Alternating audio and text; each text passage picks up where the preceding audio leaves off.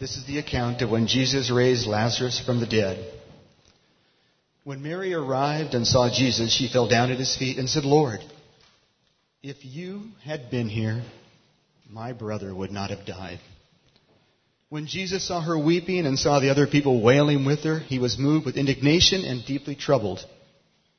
Where have you put him? He asked them. They told him, Lord, come and see. Jesus wept. The people who were standing nearby said, See how much he loved him? But some said, This man healed a blind man. Why can't he keep Lazarus from dying? And again, Jesus was deeply troubled. Then they came to the grave. It was a cave with a stone rolled across its entrance. Roll the stone aside, Jesus told them. But Martha, the dead man's sister, said, Lord, by now the smell will be terrible because it has been dead for four days. Jesus responded, Didn't I tell you that you will see God's glory if you believe? So they rolled the stone away. Then Jesus looked up to heaven and said, Father, thank you for hearing me. You always hear me, but I said it out loud for the sake of all these people standing here. So they will believe you sent me. Then Jesus shouted, Lazarus, come out. And Lazarus came out, bound in grave clothes, his face wrapped in a headcloth. Jesus told him, Unwrap him and let him go. This story really is at the heart of the mission of why Jesus came. You know, Jesus wasn't a person that just kind of wandered from place to place and kind of where he found himself, he just did whatever was going on. Jesus was a person that was filled with purpose. And uh, he had a crystal clear mission and reason why he woke up every day. And at the heart of that mission was bringing life out of death. I know that's what he's done in my life. You know, Jesus, the purpose and the reason he came was to come into a world that was broken and dead and to bring new life. And uh, so what we're going to do today, we're going to talk about uh, the mission of the church, which means my mission and your mission. And the way we're going to do it is I'm just going to tell you about five people that have been a part of my life story. And then at the end, we'll go back and we'll come back to this account of Lazarus for a minute. Uh, but let's start by just framing it up this way. And no analogy is perfect, so I, this isn't a perfect analogy, but you know, Jesus is a founder of an organization. Jesus was a, not a passionate, the most passionate person who's ever walked the face of the earth. And when he left, he wanted to leave an organization in place that would continue his mission. His mission of seeking and saving those who are lost. And so, one way to look at the church and being a part of the church, being a follower of Christ, a disciple of Him, is to say, what is the job description of the organization that I've joined, meaning the church? And so I just, I, I do a lot of research that never ends up becoming a part of the message, but um, it really annoys my wife because I stay on the internet and nobody else can check things. And uh, but I pulled up a couple of websites of a few companies and just just want to throw some of these out. I thought some of these were worded uh, pretty cool. Um, CVS is a is a retail pharmacy in America, and a lot of competition in that industry. And here's their one sentence uh, um, mission statement: We will be the easiest pharmacy retailer for customers to use. So, you know, every single person that joins the organization of CVS understands that their contribution is to lead to this mission statement. I don't know if any of you have been to America and shopped, but um, CVS is my favorite pharmacy. I didn't know this was their mission till a week ago, but um, if you're going to join that organization, you have to understand this is what it's about. And you know, somewhere there was a founder and a leader of this organization that was passionate and passed this mission on to the people who work there. Another Another one, Darden is, is a restaurant company, among other things, but they kind of in America, again, they, they have a lot of kind of mid to upper level restaurants that people go to for entertainment and food. And, and here's their mission statement, to nourish and delight everyone we serve. Isn't that a cool way to say it? You know, we're a restaurant. We're, our mission is to nourish and delight everyone we serve. That's kind of different. If you have that mindset, that's different than, you know, I'm just going to clock in and clock out. We want to sell food and make money. No, we want to nourish and delight. That's pretty cool. You know? And the food's pretty good too. Olive Garden, Red Lobster, a bunch of other places like that. So, um, okay, one more. I did. I, I pulled out about 25 of these, but I figured you guys would get tired after. after two, so I thought I'd do three just to bother you a little bit. This one, terrible name of a company. I don't know, it's just probably people's names, but Bristol Myers Squibb. The Bristol Myers Squibb Company, if you work there, please don't be angry with me, but here's their mission. to discover, develop, and deliver innovative medicines that help people, help patients prevail over serious disease. Isn't that awesome? Maybe you're a chemist and you've come into this company and you've done all your schoolwork and you're trying to pay back your school loans, but you walk in and you go, I'm showing up every day to help patients who are sick to prevail over serious. That's a lot different, isn't it? See, that's, that's the mission of these companies. And one way I want to frame up this conversation today about being a follower of Christ and being in the church and a part of the church is we don't get to make up our mission. My mission is not about my self-actualization, although I think following Christ is the best way for that to happen. I know there's a lot of self-sacrifice involved, but our mission is His mission. Jesus said it like this in Luke chapter 19 verse 10. He said, the heart of my mission, here it is, for the Son of Man came to seek and save those who are lost. Guys, that's what we've signed up as our job description. Let me just be clear. It's not about whether or not we have salvation and go to heaven, whether or not we walk this out perfect. But being a growing disciple of Christ means being engaged in this mission. And if you're in the corporate world, you know that any, any good CEO is going to continually repeat the mission statement of the company over and over to the employees as you work higher up in management. You're constantly going to hear the mission, maybe restated in different ways. And Jesus was always restating the mission. A little later in the New Testament, in Ephesians, the apostle Paul, who was then carrying the torch uh, with the church leading the way, um, he said the same mission, but he said it differently. And here it is. Ephesians 1, 3 through 5. He said, How we praise God, the Father of our Lord Jesus Christ, who has blessed us with every spiritual blessing in the heavenly realms because we belong to Christ. Long ago, even before he made the world, God loved us and chose us in Christ to be holy and without fault in his eyes. And I love the way it says this. His unchanging plan has always been to adopt us into his own family by bringing us to himself through Jesus Christ. And this gave him great pleasure. It says his unchanging plan has always been. That's his mission. His mission has always been to adopt us into his own family.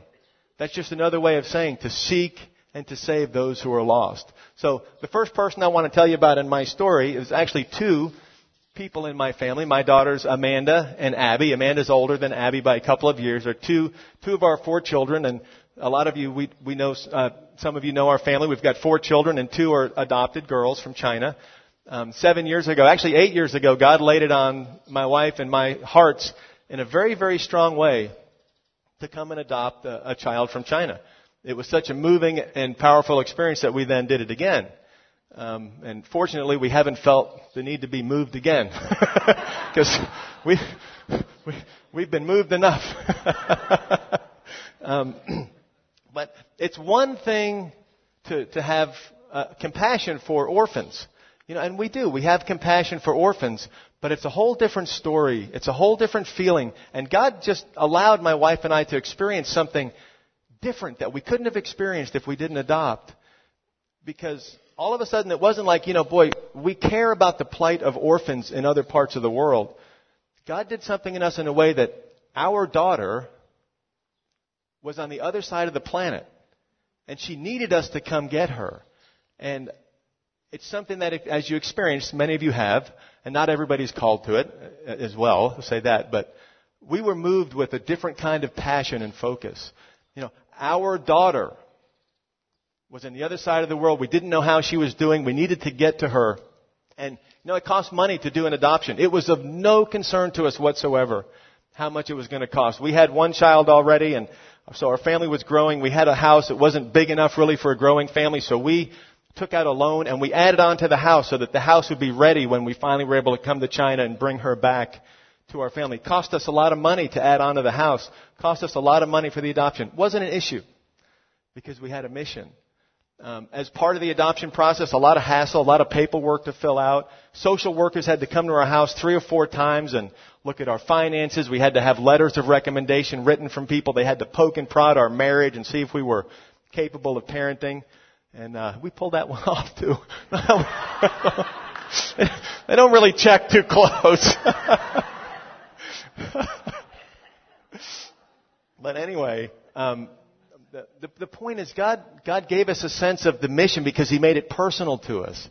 You know, and God says, I want to adopt people into my family. You know, and it, and it changed us. There was no hurdle we were unwilling to go over. You know, and so we did the adoption. Then we had another child, so we had three. And then we adopted uh, another absolutely amazing, beautiful girl that I can't imagine our family without our little daughter Abigail, who's almost seven now. And um, but when it came time to adopt her, we had spent a good bit of money on the first adoption, a lot of money adding on to the house. I had just shifted jobs. Melinda had gone from working to being a, a mom, and we decided she would stay home. And financially, it made no sense to go back and adopt another daughter, but God did the same thing. We saw a picture of this little girl we said, that's our daughter. And when I added up the finances, we were going to be significantly in the red, in the hole, lacking money to go do the adoption, but it didn't matter. And I'm just saying that to say, that's God's heart. That's Jesus, you know, sped from heaven to earth at the appointed time and was laser focused on his mission so that we could be adopted into his family, into his father's family. So, that's the first, that's the first person in my story is Amanda. Amanda and Abby, and uh, they're pretty cool. Um, the second person in my story is a guy named Greg Gamester. Uh, Greg Gamester was a college golf teammate of mine. He was a year older than me, and um, Greg was a good golfer, and he was a committed follower of Christ. And he used to tell me about his faith. He used to invite me to Bible studies, and I was not in the least bit interested. And we used to make fun of Greg behind his back. We used to talk about him and call him a, a Bible thumper and that kind of stuff. And, you know, there were a lot of, you know, um, Sunday mornings where Saturday night we would have gone out late and been drinking and woken up late, not feeling good, kind of hung over, and we would stumble to the college cafeteria at, at 12 o'clock to catch lunch just before the cafeteria closed. And then what we called them at the time, the God Squad.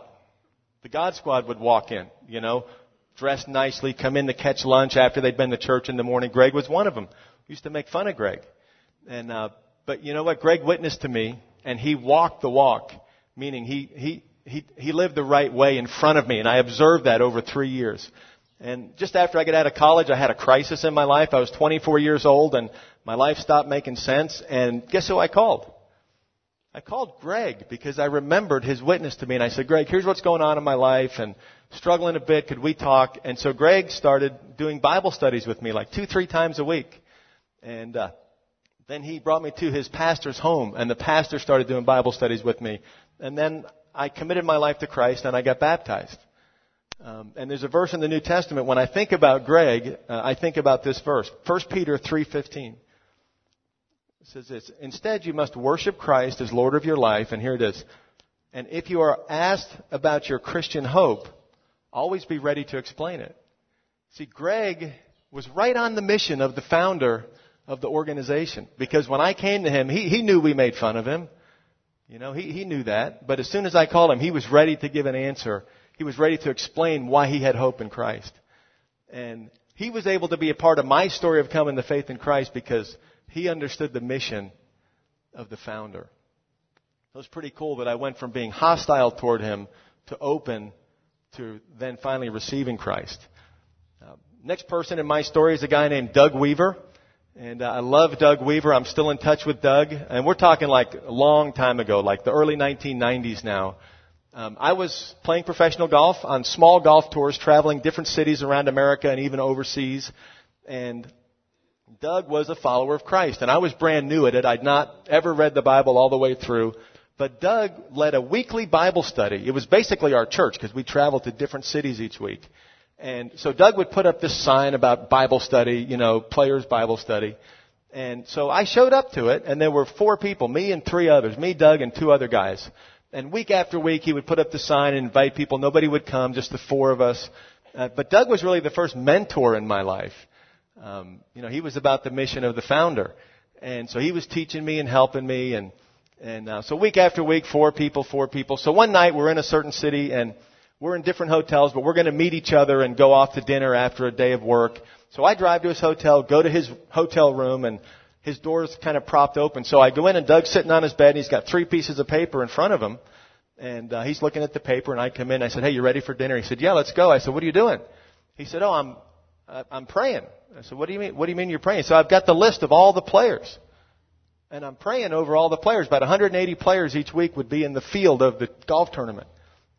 I said, well, what do you mean? You're, what do you pray like that? They're going to miss their putts, you know? That they're going to. I mean, you know, what, what do you do? How, what does that mean? You know? So Doug told me, he said, Ralph, every week on Monday I'd go to the tournament office and I get a printout of all the players in the field and I pray every night over every player in the field. And that shocked me into silence. I was like stunned. I couldn't believe it.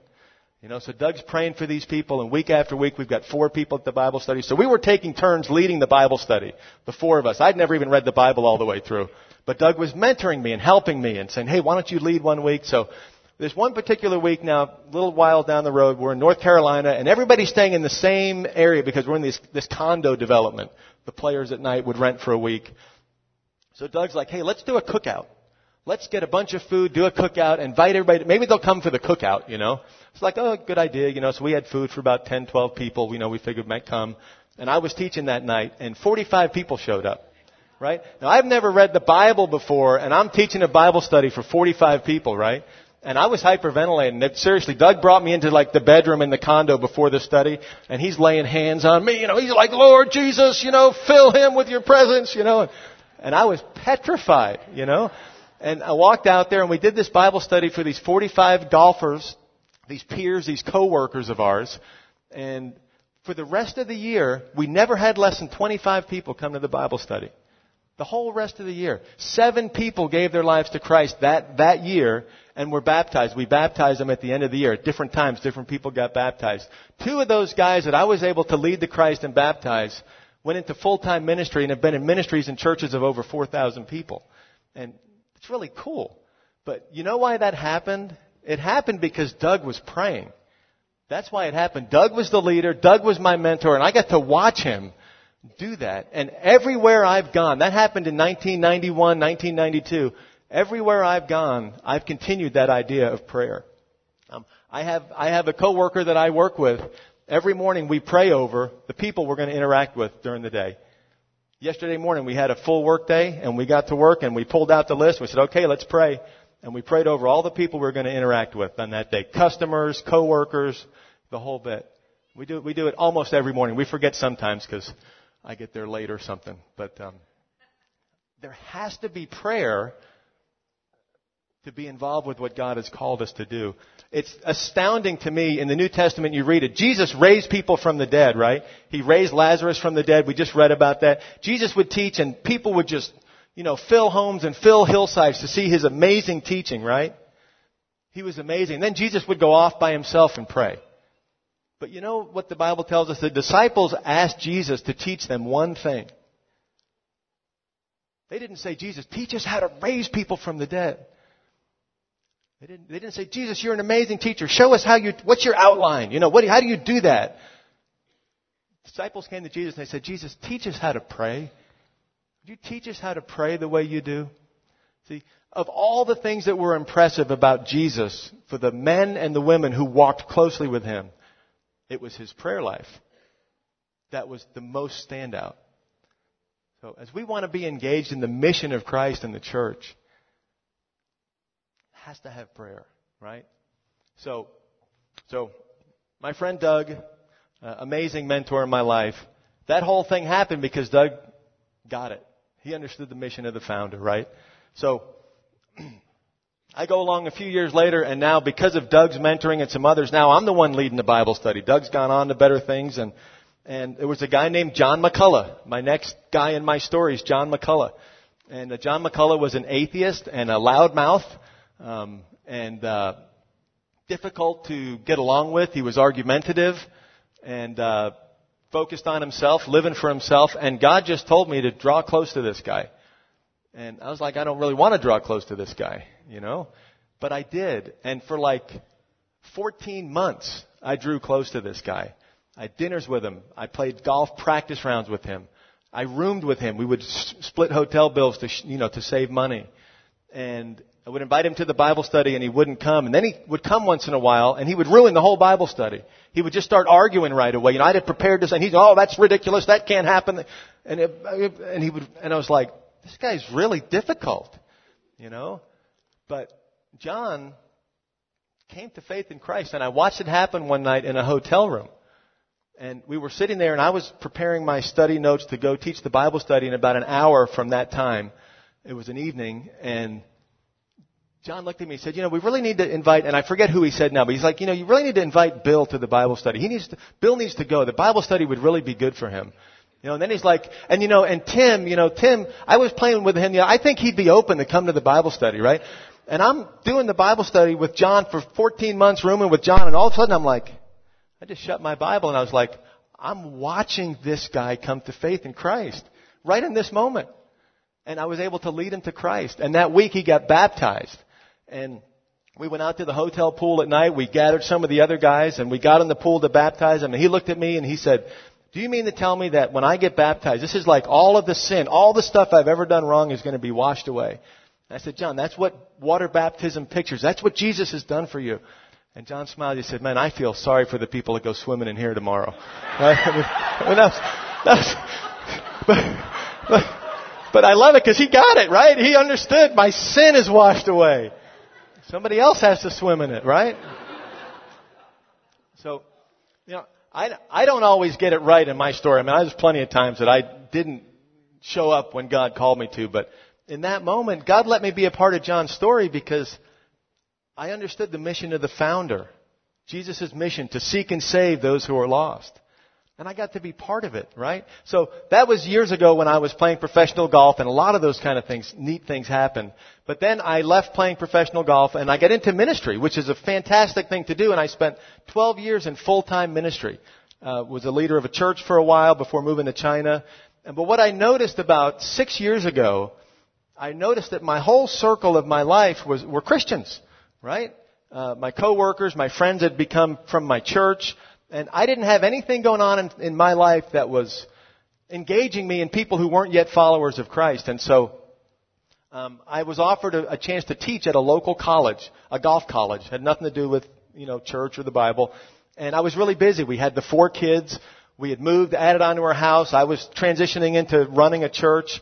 And I was really busy. I didn't need another thing to do, and I wasn't getting paid much. But I thought, you know what? I think God's calling me to do this because it's going to give me a circle of people to witness to. And so I started teaching at this college just one day a week, but I would teach for four hours, two different classes, from 8 o'clock to 12 o'clock, then I'd go straight to my full-time job. And so every week, just about every week, right, Melinda? I mean, not everyone, but just about every week, I would be up at 5.30 or 6 in the morning preparing for my class. Then I would meet a student. I'd have to leave my house before 6.30 in the morning, and I would meet one of my students. We had 300 students at the college, and over a few semesters, I would pretty much get to know all of them. And so I would just say, anybody want to have breakfast? And I'd have breakfast with a person and just hear their story and listen to them. And then after class, I would always have lunch with a different person and just build relationship because I felt like that's what God was calling me to do. And of course, I'd get to share some of my story. In the context of the classes that I taught, I always shared the gospel. I always gave my testimony.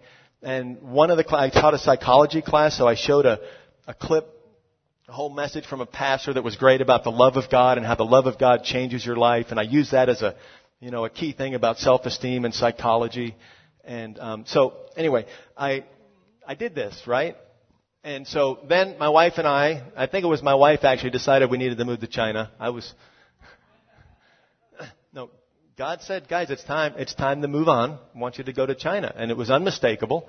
And so we did that. And as we were preparing to move, you know, we're transitioning out of my full-time job. I had to, st- a day came where I had to stop teaching at the golf college. But I fell in love with the golf college and these kids because I could see such an impact. They were, a lot of them were in their 20s, a bit lost, a lot of them just looking for purpose in life. And so I wanted to do a cookout um, at the college before I left, like have a final cookout and Bible study, like Doug Weaver, right? 20 years earlier did. And so I talked to the founder of the school. He's like, Ralph, we'd love to do that. I said, we'll buy the food if you come and you do the Bible study. We were so busy preparing to move that there was one, not one night free in the last three weeks that I could do the Bible study. And with about 10 days to go before we were moving, I just, I called the, the president of the school. I said, man, I really wanted to do this, but I just, we just don't have any time. And I was so discouraged because I, I felt like God was wanting, I was going to get an opportunity to really lay out the gospel. And so that was it. I just, okay. So we're going about packing and the days are going by.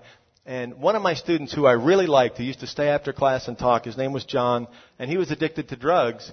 and John overdosed and he died uh, about a week before we moved. And 24 year old kid, and a likable kid that was lost, but really likable. And so the president of the school called me and said, "Would you come and do a memorial service at the school for this kid?" And so I came, and I gave a memorial service for this young man, and laid out the gospel as clear and as forcefully as I could. And in that moment, 25 of those kids accepted Christ and gave their life to Christ. And many of them stay in touch with me to this day, you know, three years later on Facebook. And it was a very meaningful and significant thing that God let me be a part of. And I'm not sharing that story to say, hey, look, here's something I did. I'm saying, here's the opportunities God gives us to be a part of people's stories, right? So, it takes effort and it takes work to be available and to be prepared when God calls us. But this is the mission of the founder, right? I mean, we do a lot of things as believers. We have picnics and we have, you know, different, and it's great and we do all those things, but they're all for the purpose of the mission, right? So, those are five of the people in my life. Now let's finish up by coming back to Lazarus for a minute, and we'll just we'll just wrap it up with this um, in a song.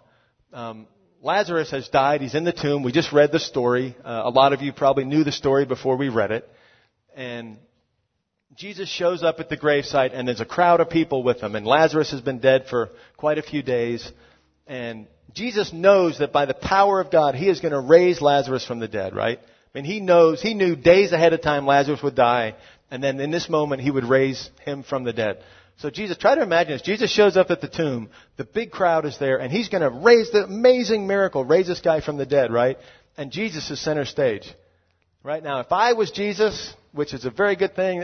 I know why I'm not. you know, I would have blown it everywhere. But if I was Jesus, I would have made a little bit more of a scene.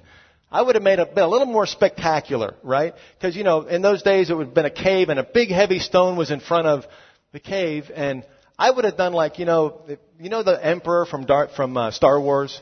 Like, you know, and he had these electric finger bolts and he could pick, I would have like, and I would have moved that stone out of the way, right? And I would have been like, you know? And everybody would have been looking at me like, wow, you know, but Jesus didn't do that, did he? Jesus said, I want you to go. I want you people to come over here and push that stone out of the way. Jesus didn't need their help, right? But he said, listen, there's a dead man on the other side of that stone. There's something between me and a dead man. And you're going to play a part. You're going to move that blockage out of the way so that that dead man can hear my voice. Do you know what that's a picture of? It's a picture of evangelism, right? You know, when, when God called me to come alongside John McCullough, the pain in the neck, who's a good friend and I love him, you know, and spend 14 months with this guy, God was saying, Ralph, I got a stone that I need you to push out of the way.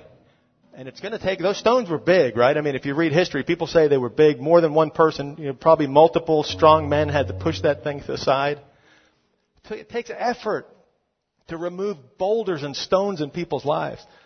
But Jesus is saying, I want to reach this person.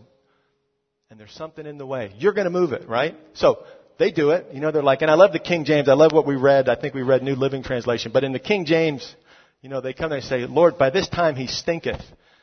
Right? If you know the King James, he stinketh. You know, I just think that's one of the coolest lines in, you know, in the King James. You know, um, but again, Jesus, I would have done it different. You know, I would have said, Lazarus, come forth. And Lazarus would have come out in a three-piece suit with a tie on, his hair slicked back, maybe some cool sunglasses on, kind of, you know, coming out with a little music or something. I know that was terrible. But what, what did Jesus do? Jesus said, Lazarus, come forth. And the Bible says Lazarus came out like this. He was bound, hands and feet, face cloth. He was wrapped in the death clothing. He was wrapped in death. He couldn't talk because his mouth was bandaged and covered. He couldn't really see because his face had covering on it. And he came out like this. Mm-hmm. Mm-hmm. Right? He came out wrapped in death. Even though he had a new life on the inside of him, he still had death wrapped around him. And Jesus said, now, you folks, you go over to Lazarus and you unwrap him. You let him go. You get to be a part of the story. Right? That's discipleship. That's the business of the church. Move the blockages out of the way so people can see Jesus and hear his voice. And then once they come forth to new life in him, we get to unwrap them and let him go. And I'm so grateful for the people in my life who've been unwrapping me for 25 years now. And there's people in this room that are continuing to unwrap me. And sometimes it hurts, you know. I had a guy that led a men's ministry when I first came to Christ, and I didn't know which side of the end was up. And this guy had a young family and a, and a busy job. He used to meet me at 4:30 in the morning every week at a restaurant to disciple me and to build into me. 25 years ago. That guy's one of the heroes in my life, and I still stay in touch with him to this day. And he's been unwrapping people for 30, 40 years. So when you're reading your Bible next time, when someone says, What are you doing? Don't say, Oh, I'm studying my Bible. Say, Man, I'm getting in shape. I'm getting ready to move boulders, man. I'm gonna, you know, when you're, when you're going to Taco Tuesdays or, you know, vacation Bible school or whatever you're doing, you know, I'm not, I'm not going, oh, I got to go to Bible study. Man, I'm getting ready. I'm waiting for the founder to call me. You know, when you're involved in other people's lives in small group or however God touches you to be a part of someone's life, He's giving you a chance to unwrap somebody. We get to be a part of it. So, this is the founder of the church. I just want to finish. That's his mission. I want to finish with this song. I don't know that many would know it, so don't feel like you have to try to sing it, but we'll have the words up. Uh, so many times I leave church and I think the, the, the songs that we sung, they're like mission statements. You know, and this, this song feels like a mission statement to me. Um, so we'll just listen to it and then we'll have a quick close at the end here.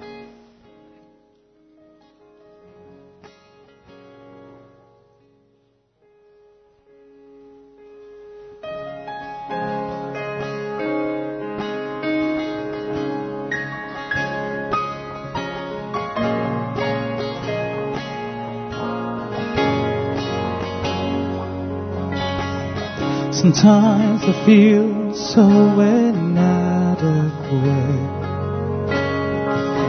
Start to question, am I ready for this? Things you ask. My words are not so well eloquent. If I speak the truth in love, even simple words are equal to the task. Oh Lord, let your spirit rise within me till the world cannot deny that you exist. This is my only passion, the very reason that I live to make you know, to make you see to be your hand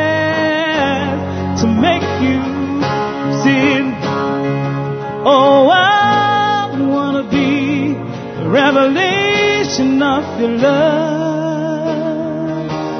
Oh, I, I wanna make the invisible God visible.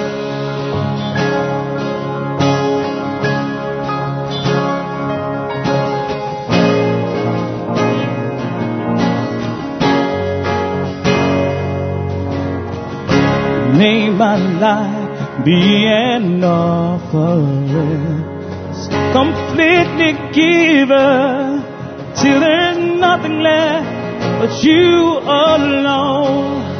This is my prayer and my destiny. Life reveals glory so that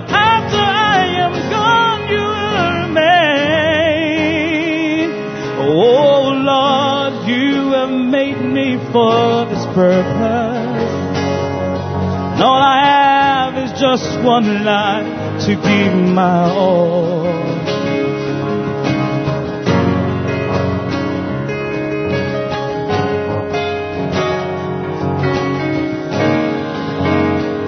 to make you know, to make you see, to be your to be your feet.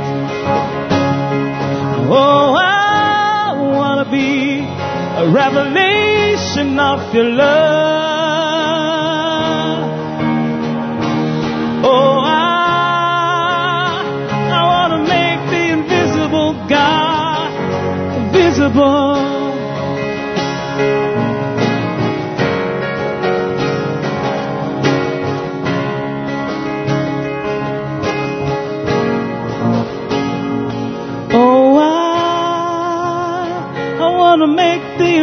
Invisible God visible.